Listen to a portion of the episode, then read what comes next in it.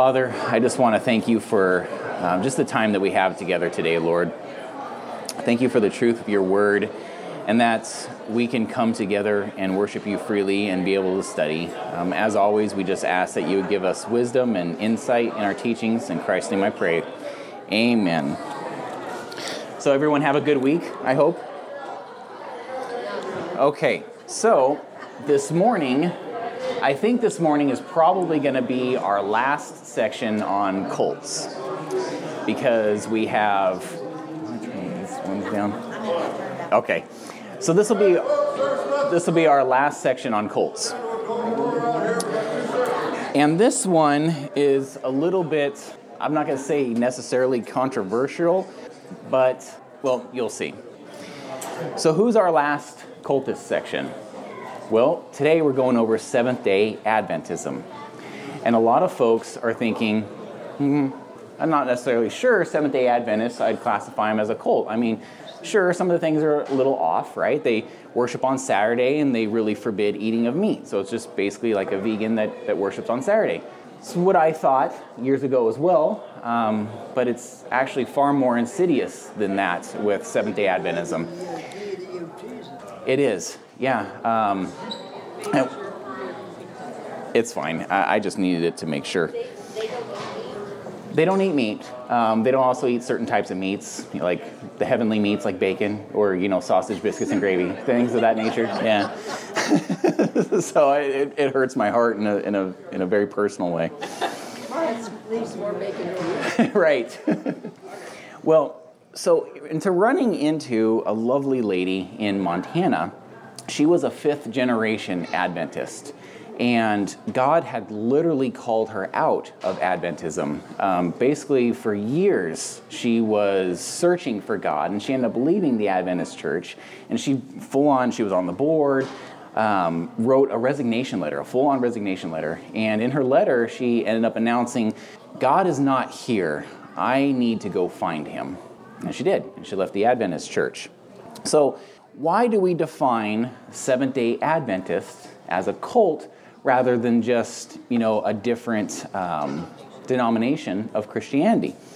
Well, I'm going to refer to Merriam Webster, and they define a cult in this way a small religious group that is not part of a larger and more accepted religion and that has beliefs regarded by many people as extreme or dangerous. So, based on this definition, the Seventh day Adventist Church could be considered a cult while they themselves call themselves Christian, and probably many who attend Adventist churches are, in fact, believers in Christ. It's not the issue.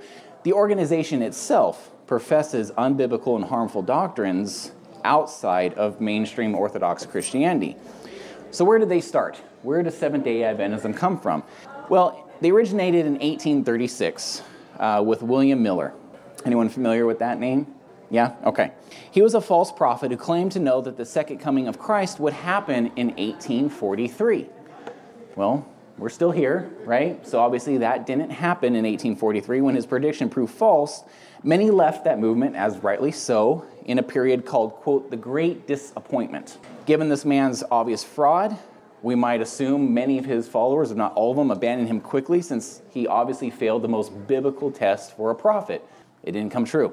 But as Jesus predicted and Peter repeated in Matthew 24 11, quote, many false prophets will arise and will mislead many.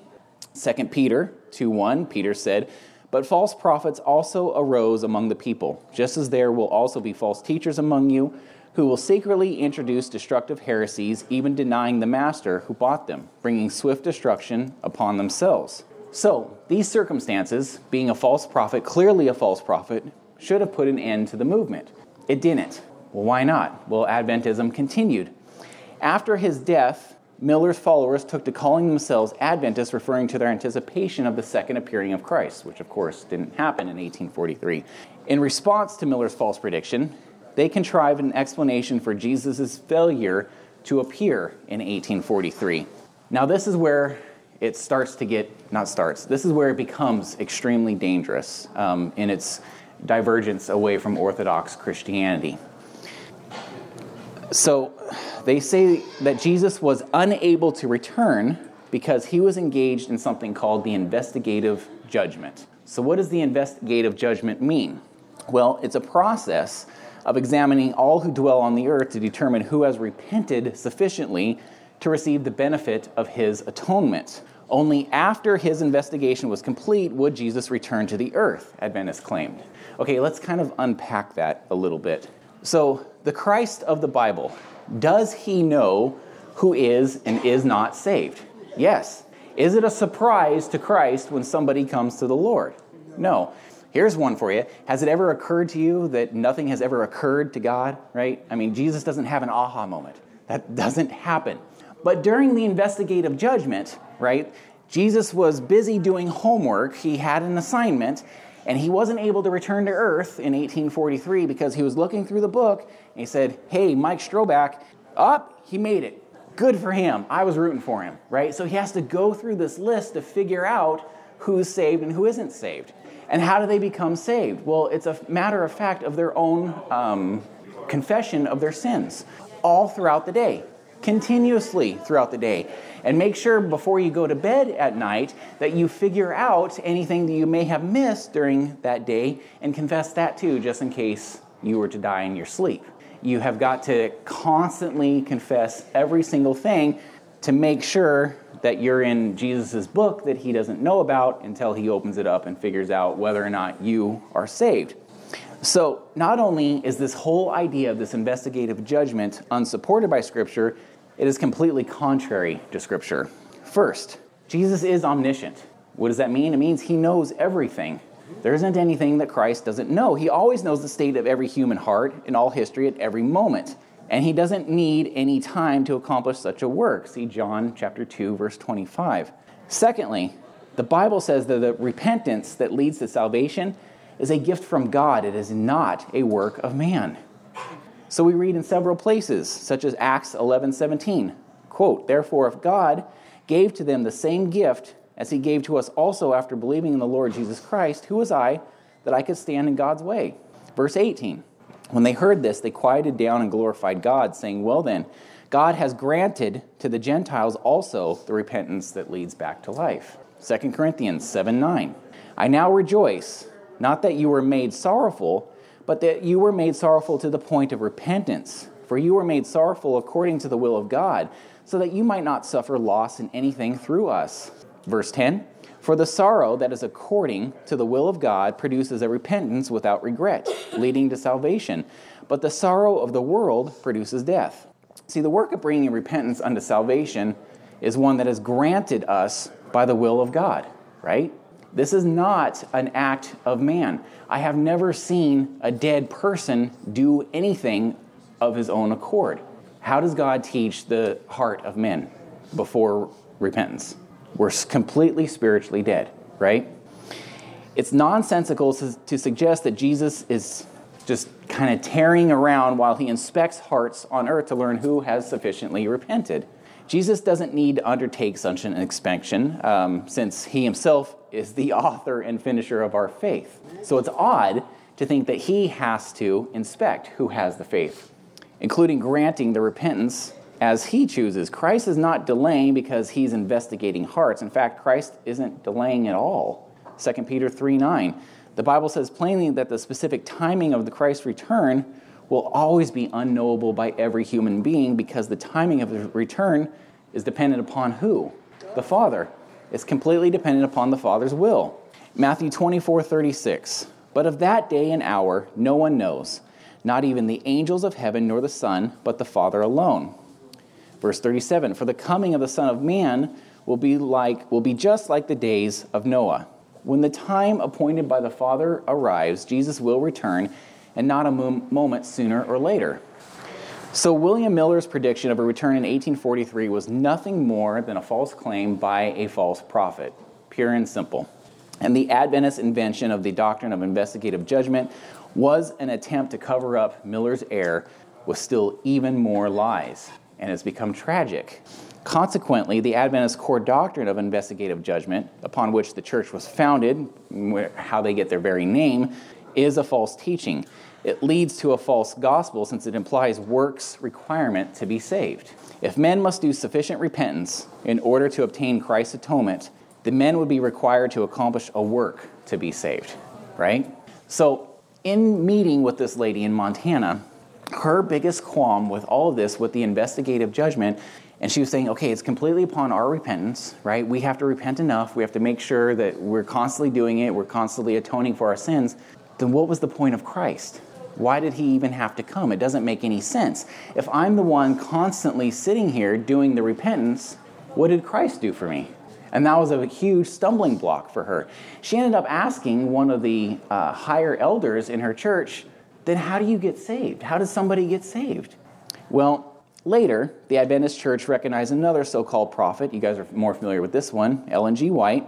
She claimed to receive visions and who the church believes spoke for God, despite the Bible's teaching that no new revelation will come, right? Under the influence of these visions, White and others in the church invented new unbiblical concepts of life after death, including the notion that the dead enter a period of, quote, soul sleep, where they know nothing. They also taught that hell does not exist, there is no hell, and that the wicked merely cease to exist at the end of time. Each of these beliefs contradicts clear teaching of Scripture. So, that whole that hell doesn't exist is another heresy by another name. Um, it's called annihilationism that basically the soul just ends after that point. There's no eternal punishment. Again, you have to ask then what was the point of Christ? There's, there's no rhyme or reason for Jesus at that point. Perhaps the Adventists are best known for their distorted view of the Bible's teaching on Sabbath. This is where it really comes down to, to them vehemently arguing and defending the Adventist faith. The Bible teaches that faith in Christ is what? It's the fulfillment of our Sabbath rest, right? It's not another work.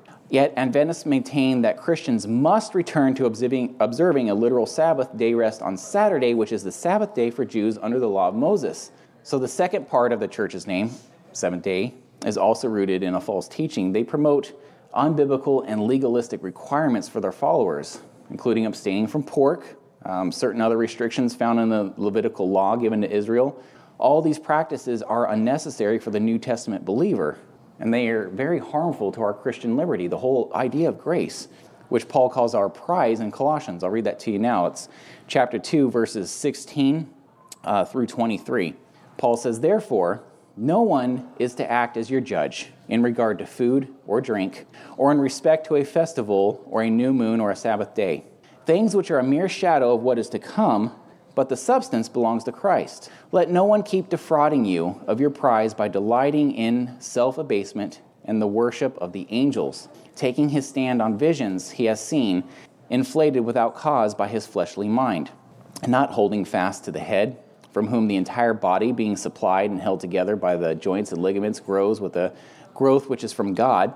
If you have died with Christ to the elementary principles of the world, why? As if you were living in the world, you submit yourself to decrees such as do not handle, do not taste, do not touch, which all refer to things destined to perish with use, in accordance with the commandments and teachings of men. These are matters which have, to be sure, the appearance of wisdom in self made religion and self abasement and severe treatment of the body, but are of no value against fleshly indulgence. That's directly from Paul. What, chapter was it? I had 16 to 23. Oh, that's Colossians chapter 2, verses 16 through 23. Yeah. Uh, ESV. The Seventh day Adventist teachings concerning living under the law of Moses are an attempt to reinstitute selectively, right, some of the law, not all of it, a lifestyle as part of their works based gospel. Despite the Bible's clear teaching that what? The New Testament believer is not bound to keep the law of Moses. It was completed in Christ. There's, there's really no reason to do that. So think about this in living out your, your everyday life. Okay? If you're trying to fulfill all the law and commandments, the law of Moses or the Abrahamic uh, covenant or the Davidic covenant, or keep going, right? How, how can you even, I, I just can't, how can you even function throughout your daily life without this, this dichotomy of just being so fearful whether or not you're going to hell? Because remember, you don't know if you're saved. Christ in the Adventist doesn't know if you're saved. Nobody knows if you're saved. That's horrible. I mean, to what point are you effective for the kingdom of God at that point? If you have no hope in your salvation, no confidence in your salvation. Your Lord isn't even confident in your salvation. So let's go over some distinctive Adventist beliefs. Christ's atonement did not end at the cross in Seventh day Adventism. In 1844, Jesus finally moved into the most holy place in heaven and began what we were talking about this investigative judgment. Each person's name comes under divine judgment, beginning with the earth's first humans and ending with the living. Now, when a person's name comes under review, his eternal fate is then sealed. After that time, he may not repent. What? Exactly. Until that time, he has no eternal security because God has not yet judged him to see if he has repented of all of his sins and been forgiven. It's kind of like, you know, hey, I already signed the check. I can't make out another one. You don't have a chance to repent or not. Wow. It's from, let me see if I can pull up the quote. Uh, it's from, where, oh, thank you. I need to repeat the question for the recording. The, the question was, where did they get this idea? Well, it's from Ellen G. White. I'm going to see if I can pull up the direct quote so I don't massacre it here. And she was saying that you are not sure of being saved. Okay. Let's see if we can pull it up. Here we go. Each one of you may know for yourself that you have a living Savior, that He is your helper and your God. You need not stand where you say, I do not know whether I am saved. So they taught this idea that you just can't know it. You have no idea. It's completely dependent upon your acts of repentance, and you need to make sure that you get it right and that you get it good enough and that you do enough repentance and you don't forget any sins at all. Isn't that the Catholic Church all over again? So the question was, isn't that the Catholic Church all over again? Yes, it's very, very similar, right? It's extremely similar. Um, and it's and it's a complete atrocity because like i said it leads to this eternal insecurity where you have no idea what's happening to you you're worshiping a god that has no idea what's happening to you a lot of uh, White's writings were plagiarized from other authors. So the, the comment brought up was a lot of Ellen G. White's writings were plagiarized from other author, authors. That is 100% correct. Yes, and that has been proven. Basically, you know, she didn't really admit to the plagiarism, but kind of said, you know, anything that was good uh, was the ones that were plagiarized. Anything that was bad, well, you know, it came from different different sources. She also said, quote, that no one should ever say, I am saved. So, what is the pull to this? What is keeping people in this religion? So the question was, what is the pull to this? What's what's keeping people in this religion? My guess, since I have never been involved in Adventism, is we always long for something that makes us feel good, um, that we are doing something. Um, it, it, makes us seem very, very religious, right? I mean, heck, you know, in, in full, um, full view, even when I've gone on missions trips. So, what's my heart motive? Is it to just mainly to serve, or is it to make me feel better that I'm doing something to prove my faith? It's making me feel better that I'm doing something to prove my faith. Let's be honest, folks. That's me, right? And, and I think that's what the pull is with Adventism or any other works based faith, because now you have something to be proud of because I did it, right? I mean, think about Satan's five tenets in Isaiah. You know, I will ascend, I will be like the Most High, right? You, you want to have this idea that the works come from you. This idea that you had absolutely nothing to do with your salvation. It's a, actually a hard pill to swallow, and it's weird. It, it, to me, it, it kind of is now, after going through this, to think that, to realize that there is nothing good in me, and for some reason, I am regenerated by the grace of Christ, and there's nothing good in me. But a lot of folks have issues with that. Yeah. Okay, so repentance is really important, and it is crucial that we repent. So what is, is it they don't feel like they're forgiven for their repentance, or they feel they have to ask So, so the question was um, repentance is definitely important. It's a tenet of the true gospel. You must repent.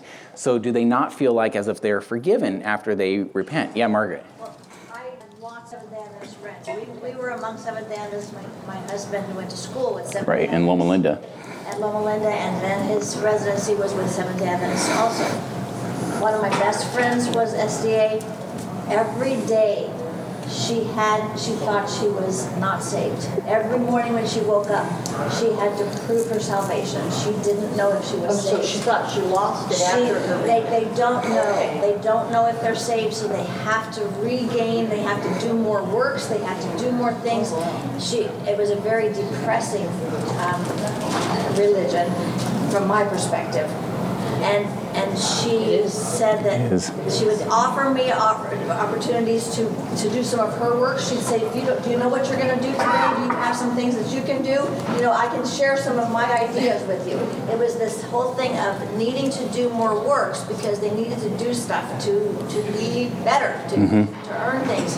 Um, they, they don't have the assurance of salvation in their religion. Right. So it's, it's not just repent, but it's, you've got to earn it. You've got to do things to keep in good standing. And Yeah.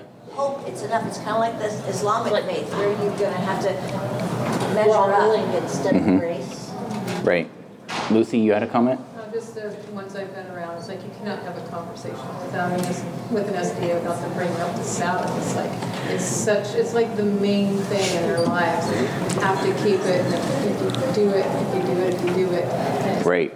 So I'm glad you brought up the Sabbath. So that's the next thing. The, the seventh day um, Sabbath is the seal of God. Some say now it's the sign of the seal.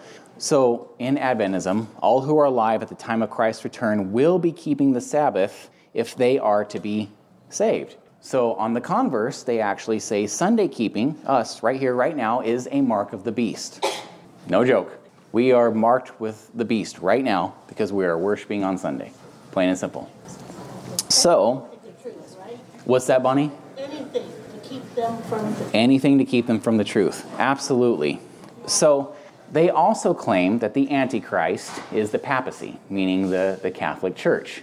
Do I believe the Catholic Church has issues? Yes. Am I going to be so bold as to say the Antichrist is the Catholic Church? No, because I, he hasn't revealed himself. I don't know where guy's coming from, you know. So I have no idea. I'm not, not going to end up saying that. But they say before Christ returns, there will be an international Sunday law. Those who refuse to keep Sunday but keep Sabbath instead are those who will be saved. Are, are you getting the idea that just this Sabbath keeping is the entire tenet of how you can be saved? Those who choose to keep Sunday will be lost, and the last test of loyalty is the Sabbath, not Jesus. The Seventh day Adventist church is God's remnant church. Okay, in our time together with cults, have you noticed a theme? Every cult claims that they are what? The remnant of the true church. Everyone else has gone astray, but we are the remnant. We're the ones left over. Adventists have replaced Israel as God's chosen people. Replacement theology. The Jewish nation will not figure again in eschatology. Okay? They had their chance. They, they had their chance. Three people here are in our home group, including my bride. What have we learned in Revelation with the Jewish people figuring again in eschatology? Be there. They're going to be there. yeah, they're pretty doggone important. But they're all about. Yep. about- Next point, yeah. Yeah, so my bride brought up, for those listening online, Seven day Adventism, they are all about end times. I mean, you, have any conversation with an SDA, it's all about eschatology or fulfillment of prophecy, all of that, okay? So, in their view, Satan is the scapegoat which carried Israel's sin into the desert on the Day of Atonement. I can't, I, I'm with you, Bonnie. I can't find anywhere in Scripture that even comes close to hinting at that. Now, the other point that you'll notice in direct similarity with another cult we've covered in SDA, Jesus is Michael the Archangel, right? Who else believes that? Jehovah's Witnesses, right? They, they try to explain this belief by saying Michael the Archangel is another name for Jesus. Yet they maintain that the references to Michael in the Bible are also references to Jesus. People experience soul sleep when they die, so that means they have no eternal spirit. Rather, the spirit that returns to God is their literal breath. They're getting this idea in Genesis when God said God breathed into Adam, the breath of life in the Greek. if you're looking at the Septuagint Greek word there, pneumos, right, which actually means breath. The body goes to the ground, the breath itself goes to God. They're non existent until the second coming. The resurrection is a sort of uh, recreation of the person out of the memory of God. The memory of the same God that has no idea who's saved until he's looking at this list. Yeah, that God. Because of their lack of understanding of the nature of man, Adventists do not have a policy against abortion. They don't. Their statement allows for women to choose whether or not to have one. Now, to be fair, they're not pro abortion, but they are not vehemently um, trying to defend the sanctity of life either. Also, because of their misunderstanding of the nature of the human soul, they don't have a clear doctrine of the nature of Christ. And this is a huge point where it gets very, very dicey. They cannot agree about whether or not he was born with Mary's sinful genes. They likewise can't agree whether or not Jesus could have sinned himself. They teach that he came to be our example, and since he, how'd he do that? He kept the law perfectly, even with his human inheritance, so can we. Not because he was divine, but because he was human, able to keep the law perfectly. They teach hell is not eternal. There will be a cleansing fire to burn up the old earth and the sinners before the new earth appears, and all the wicked will be annihilated in that fire. The most wicked will burn longer than the least wicked, but Satan's going to burn the longest. But eventually they will all be consumed and destroyed in this, this fire. So, without getting into annihilationism too much, this one really bothers me because this one is a direct affront to the very nature of who God is and to his holiness. Let me explain. I've had this question a lot, especially when my wife and I would preach at Juvie. The question goes something like this How can an all loving God send a person to hell to torment and be punished forever after just committing one crime. Because remember, this is coming from a juvie kid, right? He's locked up and he's saying, I'll do my time and I'll be let out. I don't understand why God can't, can't do that. God doesn't, Exactly. we send ourselves to hell. Exactly. We send ourselves to hell. And here's the idea, and it becomes on who you commit the offense against, right? If I was to go kidnap some random bum on the street, I don't know, I might get five years or so. If I go kidnap President Biden, that's a different story. that's a different story, right? Then my sentence is a lot longer than just five years because of who I committed the crime against. Now let's keep moving that up further. Now, what if I commit a crime against somebody who is an eternal being and they are absolutely perfectly holy and absolutely perfectly righteous? So, what does my punishment have to be then? It has to be eternal. It can't end, right? Because of who I committed it against. And that idea, their idea that hell is not eternal, is a direct affront to the absolute holiness of God. And it makes him not worth worshiping whatsoever because he's just a better ish version of me. That's not even close to the God of Scripture. See, in their view, the new covenant is not really different from the old covenant at all. Since God never changes, all the requirements of the old are eternal. The new covenant's just another way of expressing the old. We still have to prove to God that we're loyal by keeping his commandments. All that comes from the denial of Jesus. It absolutely does. It comes from the denial of Jesus. See, the promise in Jeremiah 31, chapter 31, verses 31 through 34, that God would write the law on people's hearts simply means that God would imprint the Ten Commandments on people's hearts. And if they're saved, they'll be keeping each one, including the fourth, which is what? The Sabbath. See, in their view, the Holy Spirit is something for which they pray, not someone they know and experience. They believe that the new birth is baptism, not something that happens when you trust in Christ. The result is that most Adventists do not have a personal testimony. They have no distinctive, this is what God saved me from and this is how he did it. They don't have that. I'm sure all of you right now can think about your own personal testimony, what God has delivered you from before he called you to be a citizen of the kingdom of heaven. I certainly can. They do not believe the Bible is the inerrant word of God, obviously, right? They hold Ellen G. White's teachings even above that of Scripture. They believe it has errors and contradictions in it, which they have to interpret in the same way they have to edit and interpret Ellen White. Some say the Bible's inerrant because God wanted those mistakes and contradictions to be there. Adventists do not have the security of salvation. This is the most tragic part when you're talking with your Adventist friends. Ellen White teaches not to say that you're saved because such a belief can lead to pride and eventual apostasy. What? How is that possible? How is, how is acknowledging a promise from God to lead me to apostasy? He said it, not I. He is the one. John, 1 John, by this you may know that you have eternal life. He was extremely clear on that. See, the church today, the Adventist church today, in May of 2002, at the Adventist General Conf- Conference, their president, Jan Paulsen, in an internationally distributed speech, affirmed all the distinctive Adventist doctrines, including the necessity of proselytizing other Christians into the full truth and confirming the notion that Adventists give up the possibility of being saved if they leave the church. Now you understand why they are so hesitant to step outside of Adventism. Just like the it's Yes. Yep, just like the Mormons, just like the Muslims was the comment from Margaret. Yes. Once you leave the church, because the church is your tethered to salvation, not Christ. They are. The church is changing, many say. So the lady we met in Montana, this is what her, her greatest regret is raising her kids up into Seventh day Adventism, which they are still in. And when she's trying to share these truths that God has revealed to her, they end up saying, What? Ah, it's not the same, Mom. You're just being taught the old ways. They're not teaching that anymore. Yes, they are. They're saying that the church is changing. Not so. They have to affirm the 28 fundamental beliefs when they are baptized into the church. These fundamentals include the statement that Ellen White is, quote, a continuing and authoritative source of truth. Can you imagine that? Can you imagine if in the skook, right, where we're baptized here, Ben raises us up out of the water, or Roger, whoever's baptizing us, as soon as we get up, we don't proclaim our new freedom in Christ. We proclaim what? The Apostles' Creed. We proclaim something from Martin Luther. We proclaim a teaching from John Calvin. That's not even close to where our, our hope lies in at all. See, highly effective PR machine. Publicly, they hide their distinctive beliefs in order to be accepted by the Christian community.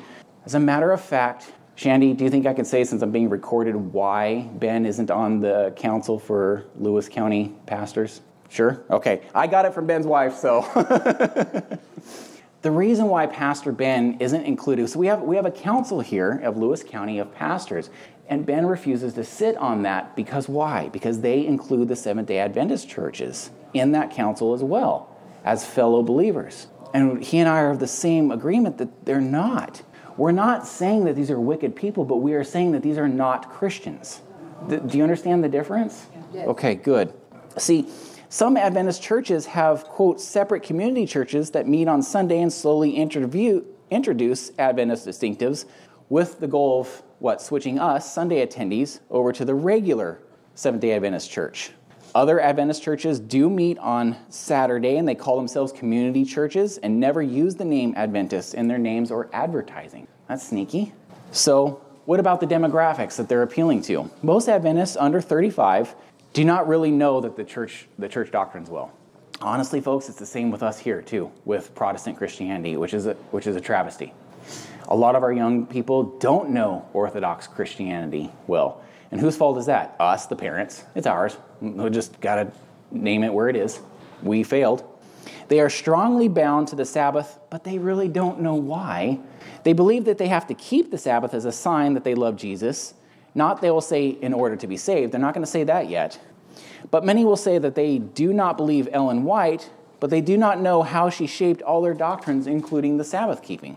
In their view, a relationship with Jesus is something one must have if he will get to heaven. Great, okay, I'm with you there.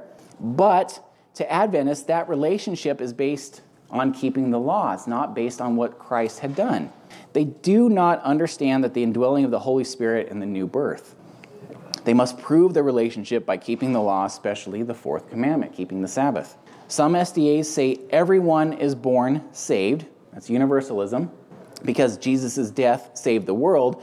But by persistently refusing to keep the law, they, quote, chose another God. And that is how they become lost.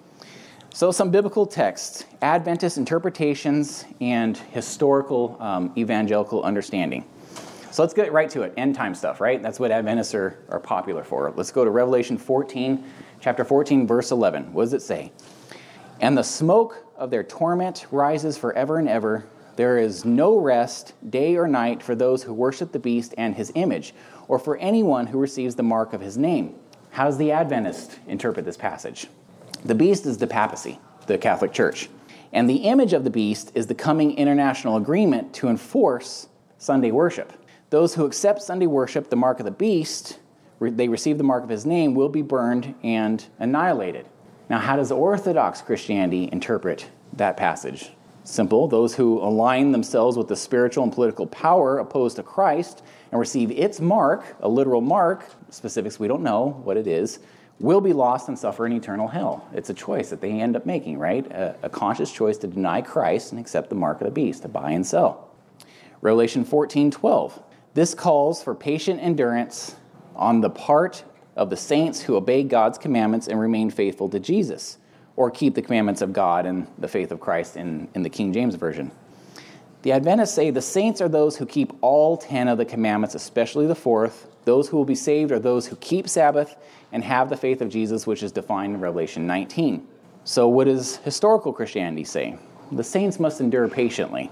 The saints are those who obey God's teachings and stay faithful to Christ. So, the idea that you have to just keep, keep, keep the Sabbath is prevalent in all of their teachings, especially the eschatology. It comes down to that. Tim, yeah. They think the Catholic Church is the beast. Mm-hmm. The Antichrist, actually. The Antichrist. How, how do they explain Saturday Catholic Mass? That's a really good question. They're keeping a, they're keeping the Sabbath. That's a really good question. So the comment um, was from Tim, and, and he said, I don't know the answer to that, but I'm going to find out. He brought up the point that if they believe the, pa- the papacy, the, the Catholic Church, is the Antichrist, then how do they explain when Catholics hold Saturday Mass? Because they're saying that Saturday is the, you know, the true Sabbath. And just by the mere fact that you're worshiping on Saturday, you're, you know, you're in. You're in the know. I don't know. I don't know. But that's an issue, right, with a lot of cults, is that distinctive um, contradiction that they have that they don't clear up. And there's tons of contradictions. Then how do they justify the Sunday churches they're trying to plant? how do they justify the sneaky Sunday churches that they're trying to plant? Right. Yeah, I would love, I would love to hear that. So Hebrews 8, chapter, uh, Hebrews chapter 8, verses 8 through 9. The time is coming, declares the Lord, when I will make a new covenant with the house of Israel and with the house of Judah. This was the author Hebrews was what? He was quoting uh, Jeremiah 31, 31 here. The Adventist says the Adventist church has replaced Israel. All God's promises to Israel have been transferred to Adventists because the Jews gave up their right to be God's people by rejecting Jesus. Has anyone ever read Romans, starting in chapter 7? This is completely contradicted in the book of Romans. The historical interpretation God promised to make a new covenant with Israel that would be different from the Mosaic covenant God made with them when he brought them out of Egypt. Continuing on Hebrews um, chapter 8, verse 10.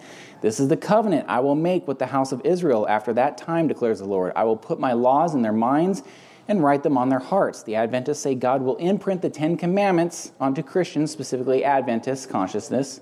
Once they accept Jesus, He will help them to keep the Ten Commandments. The focus here is that everyone who is God's person will keep the seventh day Sabbath. Evangelical, when a person accepts Christ and is born again, what happens? The Holy Spirit indwells inside of that person, right? This living law holds a Christ follower infinitely more responsible than an external written law ever could do. Think of Galatians. The entire book was all about that. The Holy Spirit also convicts people of their need to change and provides the strength for change to happen. Period. It's the Spirit. Matthew 12, um, 6 and 8. I tell you that one greater than the temple is here, for the Son of Man is Lord of the Sabbath. Adventist, the Sabbath is an eternal institution, and Jesus is Lord of it in much the same way the, king, the Queen is Lord of England. Direct quote from them. So, what do we end up doing with that? Well, the temple was the center of Israel. It housed the presence of God in the ark containing the law, right? Jesus proclaimed that he was greater than the temple. In other words, he himself housed the presence of God. He was the presence of God. He is God. Further, the law was what? In him, in Christ. When he proclaimed himself Lord of the Sabbath, he was saying that he was greater than the Sabbath. He is the eternal one And in him we find the Sabbath rather than finding him in the Sabbath, as Adventists suggest. Let's go to Luke chapter 16, verses 19 through 31. So, why am I giving you guys all these verses? well, quite simply, um, you want to be able to back up what you're saying. If you're going to make such a heavy claim that Seventh day Adventists are not just error uh, in their doctrine, that they are indeed a cult. So, that's why this is important, okay?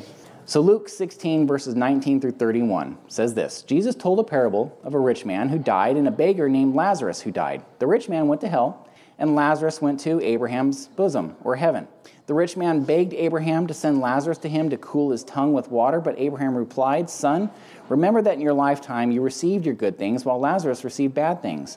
But now he is comforted here, and you are in agony. And besides all this, between us and you, a great chasm has been fixed, so that those who want to go from here to you cannot, nor can anyone cross over from there to us. So, the Adventist interpretation of this, remember, they're annihilationists, right? Hell doesn't exist. This story is, quote, just a parable, and it didn't really happen.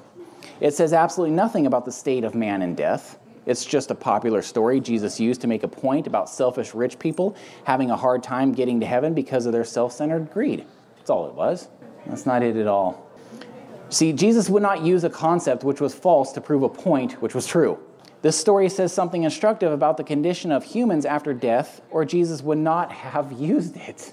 Period. He doesn't trick people into obedience by using untruth to teach truth. That's not the nature of Christ. The final thing that I want to close on is Adventism, pure and simple, teaches another gospel. It is not the gospel of Christ. Um, see 2 Corinthians 11:4, how we're supposed to respond to those that teach another gospel. They require adherence to the law and discounting Jesus' finished work on the cross. It teaches unbiblical doctrines which obscure anyone's security of salvation and hold people in bondage to fear and to works. Because it's found un- founded on untruth, even its teachings about the nature and person of Christ are distorted and extremely deceptive. Hence the secret Sunday churches that they're even trying to do. So, what's the point? Why do we have these classes on um, understanding or dealing with cults? Is it so we can be like, aha, we're right, we're the true church? No, right? That's their view, that they're the remnant. The idea is when we have those conversations with these folks, we have the knowledge of why they believe what they believe. And I think therein lies a very effective conversation that you can have. If you know why somebody believes something they believe, you can start to ask those questions that will get at the root and maybe help them to understand why they believe what they believe. If they can find out why they believe it, have any of you ever disciplined your child, right? And you ask them a very simple question, well, why did you do that? I don't know. Well, you better figure it out so you don't do it again, right? It's the same way. If you can figure out why they believe such an inerrant belief, then you can have real dialogue and we can have an opportunity to share the true Christ with these folks, with the Mormons that we went over, with the progressive Christians, with Seventh day Adventists, with Jehovah's Witnesses. That's the important part of learning about this stuff so we can have that, that interaction and that dialogue with these folks. I'm not saying that everyone who attends a Seventh day Adventist church is unsaved and doomed to hell. Hear me, that's not at all what I'm saying here. What I'm saying is the Seventh day Adventist as a whole, as an institution, teaches horrifically anti Christian doctrines. Of course, I would question if someone was continuing in an SDA church and had knowledge of Scripture and has the indwelling of the Holy Spirit, why are you still there? Have any of you ever left a church that was so far off that you just had to leave because you know that they are not teaching the Word of God? I've been there too. It's the same way. Um, so, any questions or comments? Yeah, Lucy. Specifically spoke about what their obsession with the end times was like. They're so big about it. And Yeah, why are they doing seminars and graphics all so much? about all the end times because it, it just boils down to who is going to get saved because of the investigative judgment. Um, and then it's it's kind of like a Ponzi scheme, right? You, you use that to, to bring people in because who, I mean, who isn't interested in end times? I mean, holy cow, look at the world. You know, turn on Facebook or the news. My gosh, you're going to see some crazy stuff. And everyone's going to be interested. Oh my gosh, is Christ coming back? Yeah, I'd like to know. I'd like to be prepared because all of us, even evangelical Christians, we're very much interested in end times because it's, it's, it's relevant. So they just use it as a very, very effective ploy. Well, and it's a scare tactic because they're constantly insecure. Right, and they're constantly insecure. And I think they're one of the wealthiest, aren't they? Well, that's what I was gonna ask, are they a wealthy church? Because They are. they are. are trying to get more members. and That's exactly it. I'm like, they need to bring the tithers in somehow. So, So if they convince them that they're not saved, but they have the truth, and scare it, scare it into them, you know, the the truth, and they'll bring in the tithers. So the point was made: Are they a wealthy church? I mean, do they have you know tons of tithers and things going into the church? Well, here's actually the praise report. Um, the exodus from Seventh Day Adventism in the past decade or so has been almost twice as much as the entrance into Seventh Day Adventism. So they are leaving in droves. A lot of folks are, which which Are is they finding Christ? I don't know about that, Bonnie. Yeah, if they, if they are finding Christ or just leaving uh, an errant church, I don't know. I wish I did, um, but some of them are right. Like the wonderful lady we met in Montana. Yes, they absolutely are. And I mean, you talk to her. Whoa, boy, she is passionate. I mean, And she's telling her friends. she's telling her friends, she's telling her family, at the risk of what? I mean, you want to talk about persecution? I mean, her, her kids, She was brought up in boarding schools. boarding schools, yep, Colleges. college, everything. She was on the board, uh, taught the classes. We went and had dinner with them at, at their house, and I left with a grocery sack full of books against Seventh Day Adventism that she wanted me to read. I made it through about three of them. So, Jan, if you're listening, I made it through three. I didn't make it through the entire the entire stack so far before this talk, but I will. Um, but it, it is amazing to see God working though, and, and actually just drawing someone out like that. And he did. He just he ripped her out, plucked her out. I think, think another point that she brought up to us that's so um, poignant uh, was that Jesus, they make Jesus very weak. Thank you. Yes, they, they do. The, the point is, they make Jesus very small, very weak. So, in Orthodox Christianity, the Christ of the Bible is what? He's omniscient, he's omnipresent, he's all powerful. So, the idea, especially with this investigative judgment, is Christ has no idea who is to be saved. Christ has no control over who is to be saved. Christ's atoning work really didn't even matter because it's up to their repentance on who is to be saved. The Holy Spirit isn't a person in the Adventist belief. The Holy Spirit is just a, a force that you hope, an entity that you hope that you get indwelled with or, or something, the, the feel goodedness, I guess, of, of worship. Um, Well, can you imagine if that were true? What Jesus thought on the way to the cross? Well, here goes nothing, literally. I know. I know. Like, I, I, I might save people. Yeah, I hope this works. Yeah. Yeah. It's Interesting to me that they use the talk like us about being saved, but saved, they don't believe in hell, so What are we being? being saved from. Exactly. And I asked a uh, former Jehovah Witness friend of ours that one night. She's well, she's saved now, but she still holds on to that tenet of annihilationism that there is no hell because she can't accept the fact that an all-loving God is going to send someone to hell for all eternity. I said, again, then what's the point of Christ? What what are you being saved from? Why do you need Christ? You can do it on your own, apparently, because if hell doesn't exist, who cares? Yeah. Heaven fits in for those that keep the Sabbath. Pure and simple. Eternal heaven, it's not It- correct. Yes. Good question. Yeah. It is an eternal heaven. Hell, however, is temporal. Hell ends, but heaven lasts forever. I mean, rather convenient, right? They don't go, they don't believe they go to heaven when they die. Right. They believe. Correct, soul they sleep. Go to sleep. Mm-hmm. Yeah. Which, again, completely contradicts all we know about Scripture. To be absent from the body is to be present from the Lord. Jesus said to the thief on the cross, This day you will be with me in paradise. If hell is temporary, what happens to the people that are there when hell is over? They just, they just cease to exist. The, the question was if hell is temporary, what happens? They just cease, they just end. They're oh, just okay. uncreated somehow, I guess. up. They burn up. Justin, yeah. Are they as big on tithing as they are on the Sabbath? I don't know. Um, that would be a question for somebody that's not in any of their writings that I found.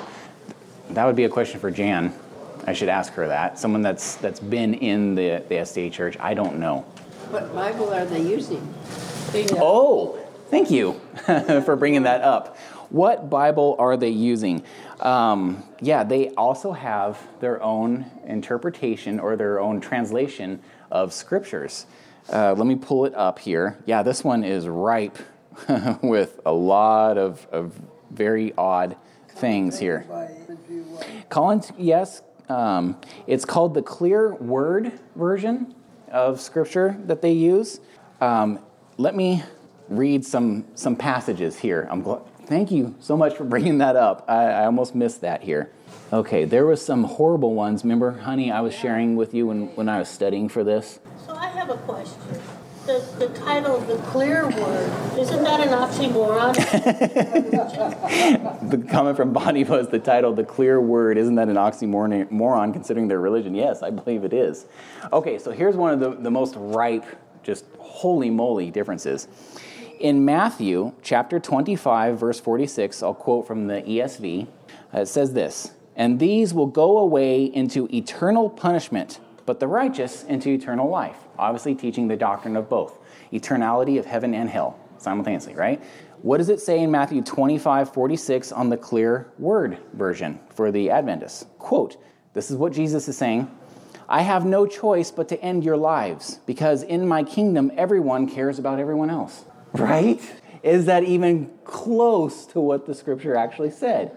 Not by any stretch of any imagination. What about in First John? Um, what, I don't know which scripture, you know what I mean? Oh, yeah, that you may know that you have eternal life. Uh, they, I don't think they. Oh, here it is. Well, no, this is not First John. This is John one one, um, which we know in the beginning was the Word. The Word was with God, and the Word was God. Right. We know Jehovah Witnesses in the New World Translation says, "In the beginning was the Word. The Word was with God. The Word was a God." They insert uh, an indefinite article. The Clear Word version says, "From the beginning, the Word of God was there. The Word stood by the side of God, and the Word was fully God." The original edition actually reads, In the beginning, going further back in time than can be imagined, the Word of God was there. The Word stood by the side of God, and the Word was fully God. So, I mean, they're just gently, ex- right, gently tweaking it. This is a pretty bad one, John 8 58. See, meaning because they're saying that Jesus is Michael the Archangel, right? Denying the, the, the full deity of Christ. John 8 58 says, Jesus said to them, Truly, truly, I say to you, before Abraham was, I am, right? The most holy name of God. Everyone knew what he was saying. The Pharisees sure knew it. Why? Because they tore their clothes and they went after Jesus right after he said it. Was it saying the clear word version? Jesus answered, Because I existed before Abraham was born. Nope, not what he was saying. Not what he was saying at all. He wasn't talking about a timeline, he was talking about a position, right? Look up Hebrews 1, 5. No, 5. Hebrews, 1 John, I'm saying. Okay, 1 John 5, 12 and 13. uh, let's see here. If they have. 11. Start with 11, 12, and 13. Okay. Let's see if they have it online where I can actually look it up here.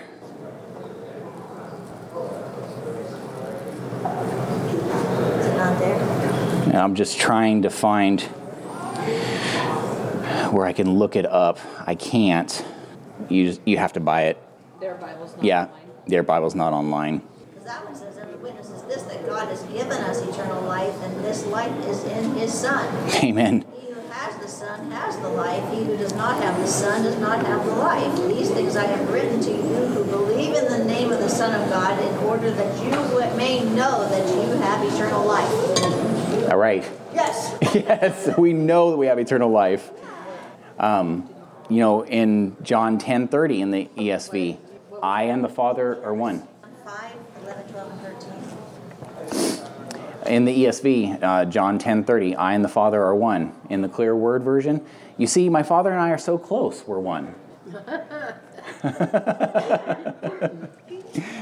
Tim, we're pretty good buddies, right? Are we one?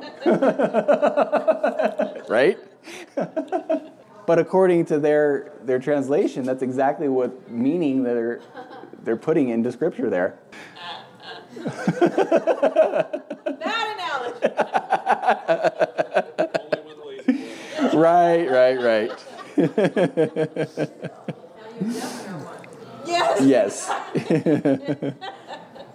She didn't have enough visions. Right. So, I mean, is Seventh day Adventism a cult? Yes. Yes. Absolutely.